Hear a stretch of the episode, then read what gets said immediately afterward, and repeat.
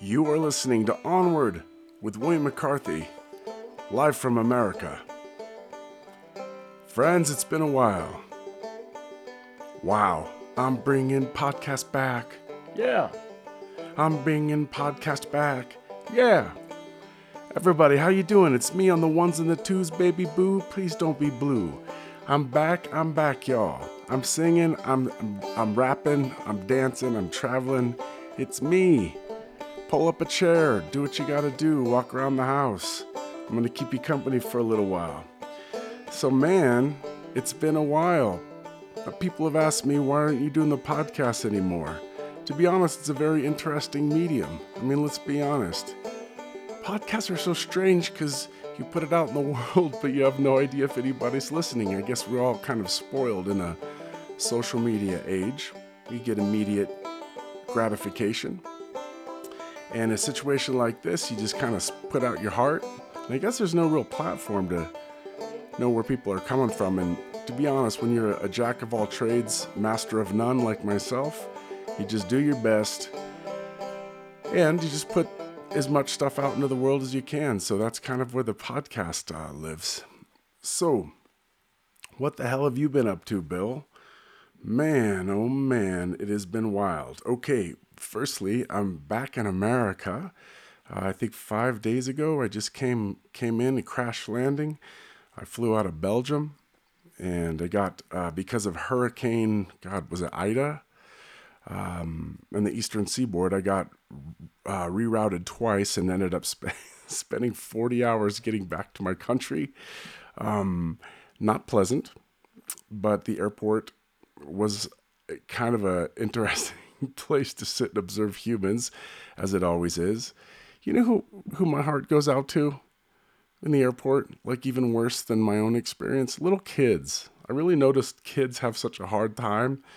There was a woman sitting next to me, and her, her, her little boy was dressed in a little um, Spider Man outfit. I felt so bad for this kid. He was raising hell. And this poor woman, Max, Max, no, Max, this poor lady was just um, going nuts, but held it together. And when we got off the plane, I told her, Miss, I'm sorry to to uh, interrupt you there. I just want to say you did a good job. You did a really good job. That poor woman, poor kid, poor everybody. Now, as we know, um, because of Afghanistan, there's been a lot of refugee flights, and I was on a refugee flight as well. But when I was in the airport, I noticed all of the people's passports were from um, they were from the Ivory Coast, and that was that was incredible. Actually, uh, my flight was people from the Ivory Coast and also um, Orthodox Jewish people. So can you imagine that flight? Um, there I am sitting with all these Africans. It was amazing, and then all these Orthodox folks, which was amazing as well. I sat next to a potty mouth little guy named Cristiano. He was probably, I think he said he was eight years old. He spoke like a uh, sailor, using a lot of swear words. Uh, his family's Albanian, and I got to sit next to them like an actually an absolute joy. Like, where do you get that? Um, where do you get that kind of like life experience, like reaching out and tapping on your window? I'm sitting next to an eight year old Albanian kid that keeps dropping F bombs. His grandmother was so cute. Just amazing. So, where have I been? I have been in Europe all summer. And it's kind of something that I do every now and again. I'll pop over and do a bunch of shows. This time was completely crazy. Um, I figured out how to have an amplifier and a guitar on my motorcycle, and I, ha- I have a motorcycle overseas. So um, I played the Netherlands, I played Italy, I played Denmark, I played Germany, and I just like just mashed through Europe, just like a bat out of hell, singing and um, really, really beholding this amazing thing that we call the world. Um, it wasn't long ago, I was in California and I saw these strange lights in the sky.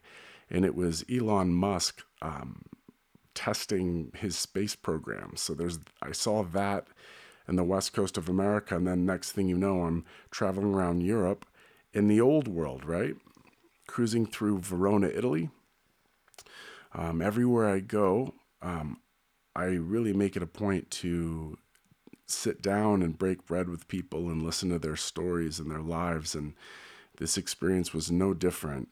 Um, I met a really lovely guy named Mattia, um, a fella named Sergio. These Italian guys, it's just amazing. I mean, cobblestone. Um, it's the setting of Romeo and Juliet. Um, the Montagues and the Capulets. I'm walking through streets. There's an arch that Napoleon. I think he had it moved. I think he he had some kind of obsession with it and made them move it, and so it's in this really cattywampus, bizarre place inside Verona, and you just walk through there, and you're like, whoa.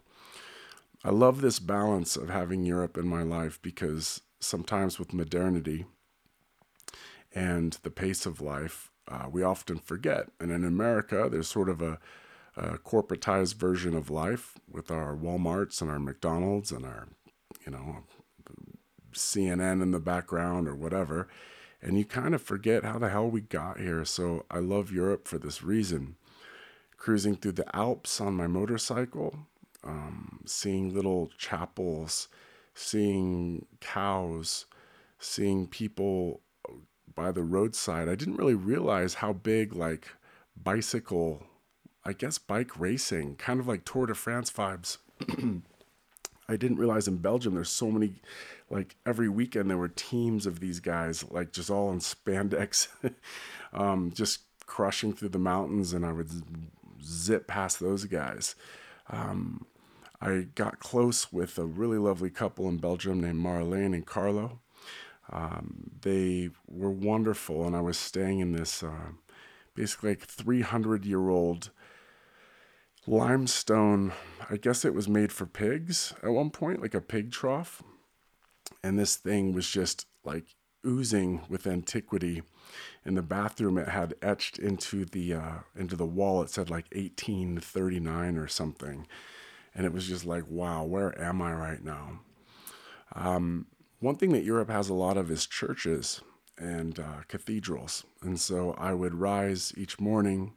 Um, as I've gotten older, I've really become a morning guy.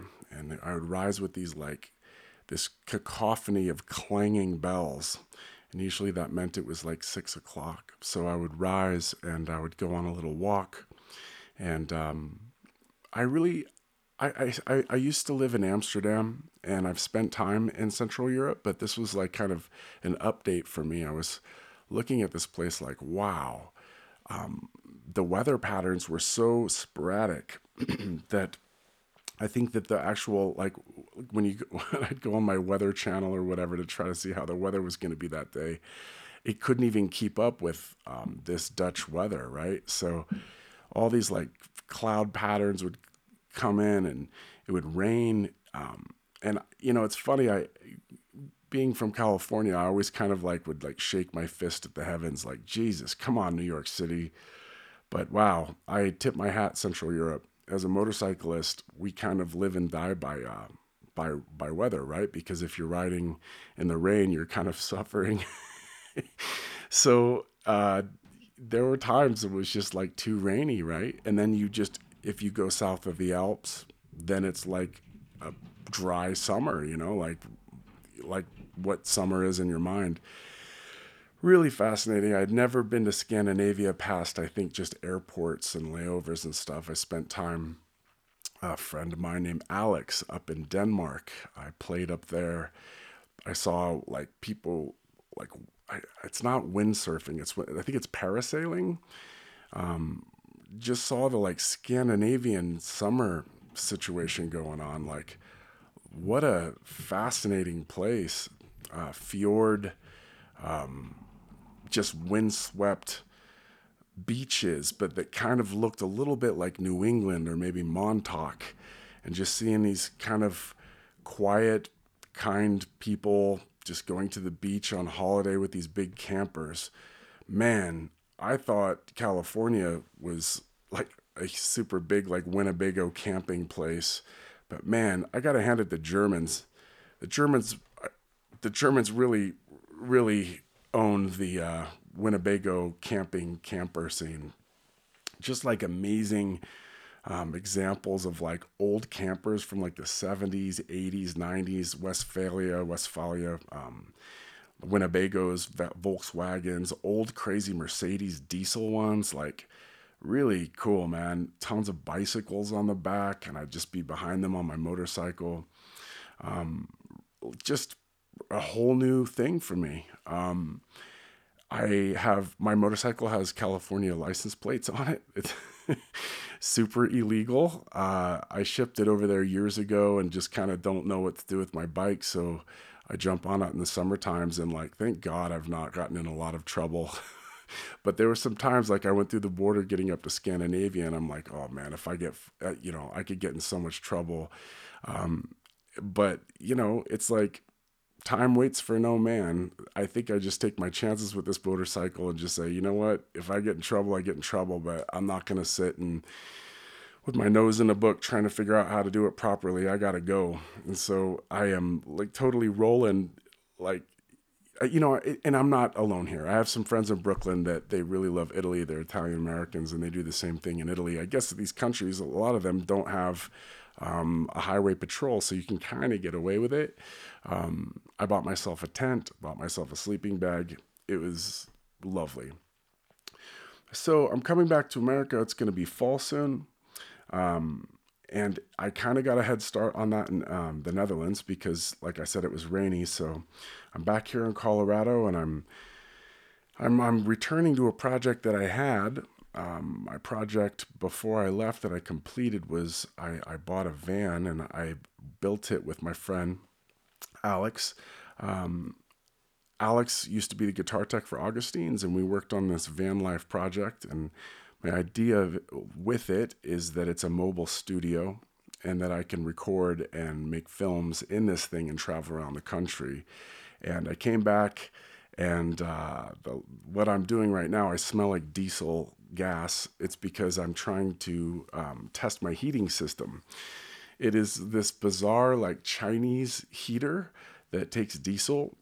You wouldn't know it, but it's actually really hard um, to heat vans because uh, it takes so much electricity to run something electric, right? And the batteries that you have don't have enough kind of juice to push, like, say, a hair dryer or a uh, a heater. So you've got to get really creative with it. And they have these um, heaters. They're they're really expensive actually, but this thing's run off of diesel and it's got like a little bit of a leak. And yesterday, I wanted to get the podcast done yesterday, but I was just up to my elbows in like diesel going inside my van, which is like not that sexy, smelling like um smelling like diesel gas near my bed. It's like not not awesome. So I when I get done with the podcast today, I'm cruising down. I'm going to try to fix this thing. Now, you know, if you're like me, I mean, I'm a singer and a and a and a songwriter, like, but I have managed to somehow build out this van and like I think the the the the key thing taking something like this on is like either you got to hire somebody to do this stuff or you're going to have to learn it yourself. So I've been going uh, this whole project. I've been going to the University of YouTube trying to learn how to do all this uh, stuff myself. And you know what? It's a pretty cozy, beautiful little studio. And I'm really excited. Um, the dream is to drive around and make little movies about culture, really. I'm fascinated by where music comes from, um, how and why it's made, where it's made, and what like cultural significance it has for people of of um, the different regions that I travel through. So, Europe, pandemic, crazy, right? When I came in there, France was pretty much locked down. Um, Britain was completely locked down. By the time I left, I think that there's been some live shows in Britain and I wouldn't say it's back to normal at all. Um, I have friends that have caught the Delta variant, so like that's still happening. But, you know, for example, um, Belgium was really intense about masks and so on. But then, you know, when I'd pop over to Germany, it seemed a bit, a little bit more relaxed. I found that interesting because I came back to America and like, at least in the middle of the country here in Colorado, there's no masks. and it's, it's kind of it it's kind of crazy coming back to America because you know a lot of the strife that's happened within the country. I've kind of boiled it down to a couple different things. One, I feel like there's constantly um, a tug of war between rural America and urban America. And rural America is a completely different kettle of fish, a different ball of wax. So I'm in rural America right now having observations about that, having like six days ago just been in Brussels seeing um, urban life, like city life. And I always say this like, this is one of the things in America that, that I think that overseas folks don't understand is that what does Anchorage, Alaska really have in common with Miami, Florida? They're like two different worlds. And, um, you know, I'm coming here and it's we have a two-party political system in the country and I'm in rural America and I I have to say in the very short amount of time that I've been back I marvel at the relationship that rural America has with the military. Um, there's a lot of kind of signs that say, um, you know, duty and dignity and honor and valor. Um, you know, it's like this like military kind of don't forget the troops kind of feeling. And then you go to like Queens and like people don't even talk about that stuff in Queens, New York. It's just really, uh, it really is present. Um, I just played a show, uh, I'd say about six days ago, seven days, eh, six days ago in Ohio. And I was driving through Kentucky last week and I was with a friend of mine, Andy and I saw these giant billboards, you know, about Christ, right? In America, it's like hell is real. And you look at it and you're like, wow. We all wake up in the morning, we brush our teeth, we call our loved ones, we go to work, but for some reason in this region of of the world, people feel so compelled about their faith that they need to make a big billboard sign and adorn the countryside with their belief in Christ. It's so strange coming from, uh, you know, an age-old culture. Like I was in, I was riding my motorcycle in Croatia and I'm cruising through there. Absolutely no mention of Christ. You got your odd cathedral or church, but no one feels like driven to make some big statement about it, but here they do, which I'm not knocking anybody's faith. Um, I think the the more diversity, the better. But it is really you can feel it when you come here. Um, another thing that another observation that I have coming back to rural America is um, people's. I was just at a barbecue the other night and you know, someone had a flamethrower. I'm not kidding. They had a flamethrower, and in this garage, they like like launched this flamethrower, and this huge flame shot out of it.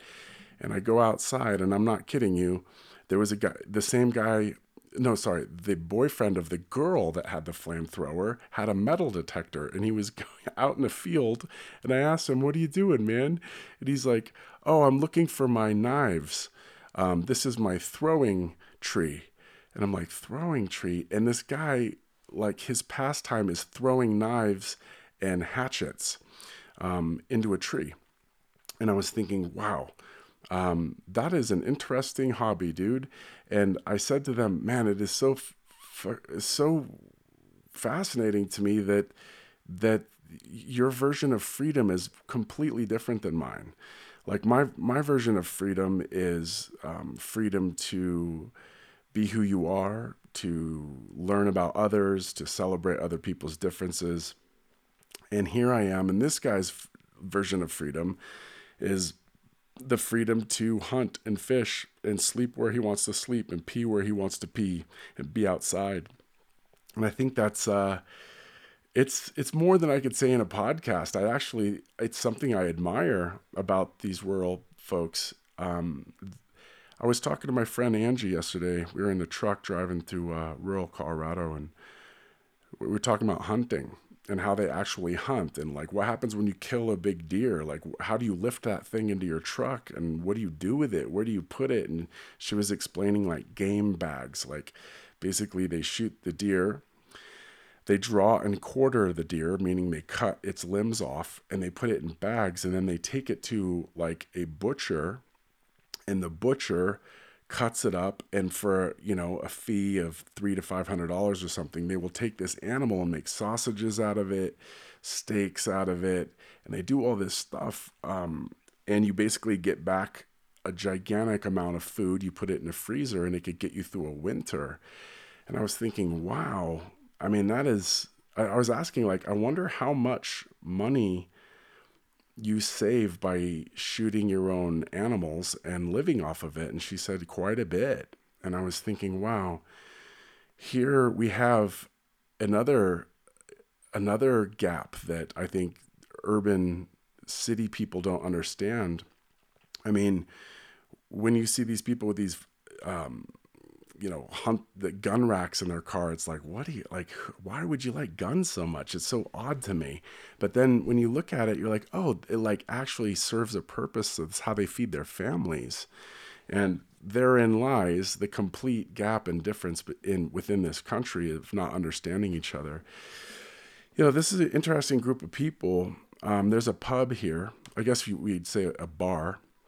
And they've got some outside uh, picnic tables. And i played there um, not terribly long ago, and I was talking to them um, about rural life and uh, the left and the right. And it's, I, I kind of tell people I'm politically homeless, and I think it's a nice way for me to say that politics doesn't resonate with me. It's not really my thing, but I wanted to hear them out.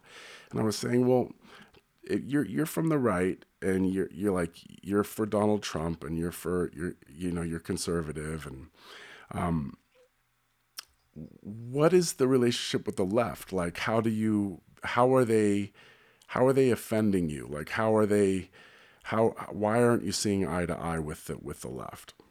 And I was very, I was very, um, I, I wouldn't say shocked, but I, I realized how in the dark I was about their own, their perspective, and their perspective was is that they feel like the left looks down on them, and that like touched my heart. I was thinking, man, if if if you're seeing the left as like elitist um, and looking down on you, like I understand the pushback.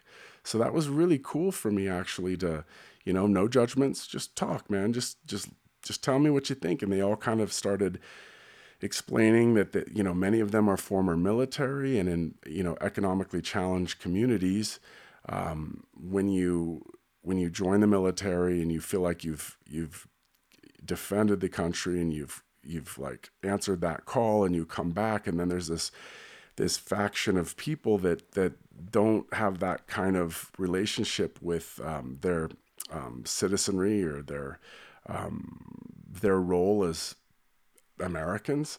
There there is a gap, and and they feel like you know people look down on them, which actually you know that's that's hard to hear, man. You know America's a funny place. We throw this word freedom around a lot, and it just really does mean so so much. Um, there's it's such a different concept to to each region of the country. This is my podcast, and I talk about stuff that I see when I'm traveling. So, welcome to it. Um, moving right along, um, we're getting really close to 9 11 here. And I'm not in New York City, but I can guarantee you that there's two large lights shooting up towards the sky, um, memorializing 9 11. Wow. 9 11's crazy, right? Because I was in 9 11 in New York City, and one of the things, the takeaways that I have from that experience is that I still have actually, I actually have trauma from 9 11 it's really weird, but it's it's real. It's like if I see an airplane flying kind of low, um, or I, I see airplanes around like a skyline of a city, it still kind of triggers that part of me. Um, that was a weird day. And I've thought about 9 11 actually a lot during the pandemic because when we were really locked down and in New York City, the streets were completely empty. Um, it reminded me of that day. I uh, I was I, I watched the uh, 9/11 happen. I would say um, I would maybe in kilometers. I'd say about a mile, 1.1, 1.2 miles away from the trade center, just across the water, and um, and I actually went over um, to Ground Zero uh, that night, and they wouldn't let people below Canal Street, which is really not far from Ground Zero. I would say, I don't know, 10 blocks. But I went down there and I was walking down Broadway in the middle of the night. Um, and it was completely empty. And it reminded me of some bizarre, like Tom Cruise apocalypse uh, film or something, or Schwarzenegger. It was like the city that never sleeps completely blacked out. And uh, during the pandemic, walking around New York, the streets were completely empty, the subways were empty, and it reminded me of that. And I'm like, wow, that is 9 11 trauma. Completely, uh, it's kind of eerie, you know, um, with everything that's going on with Afghanistan, um, that like this actually happened, and I actually was there. You live your whole life and you see these like kind of unbelievable events. And then you find yourself, if you travel enough, you kind of intersect with the world and geopolitical stuff. And I, for once, found myself in world history. I was just right there, and it really happened. So let's go ahead and take a break. Um, this is me back on my podcast, and I it's really nice to be back and talk with all of you guys. So uh, you're listening to Onward with William McCarthy. We're going to take a break.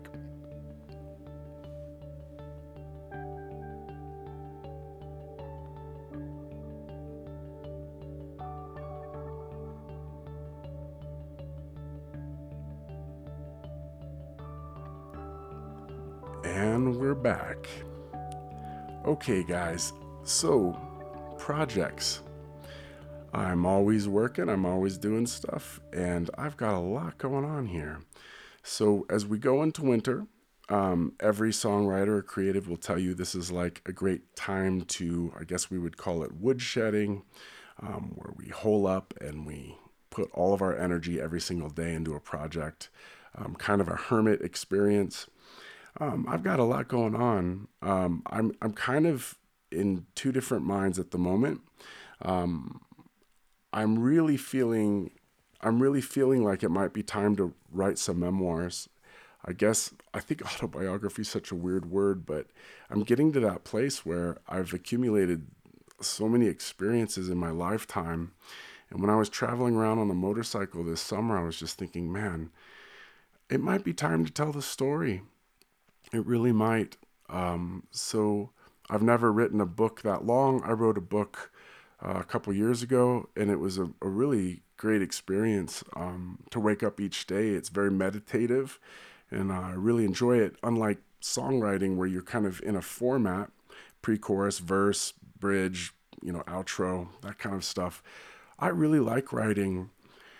It's a funny thing walking around because the conscious mind um, doesn't really think like you write, but I'm kind of surprised when I write because I'm like, wow, that was in there.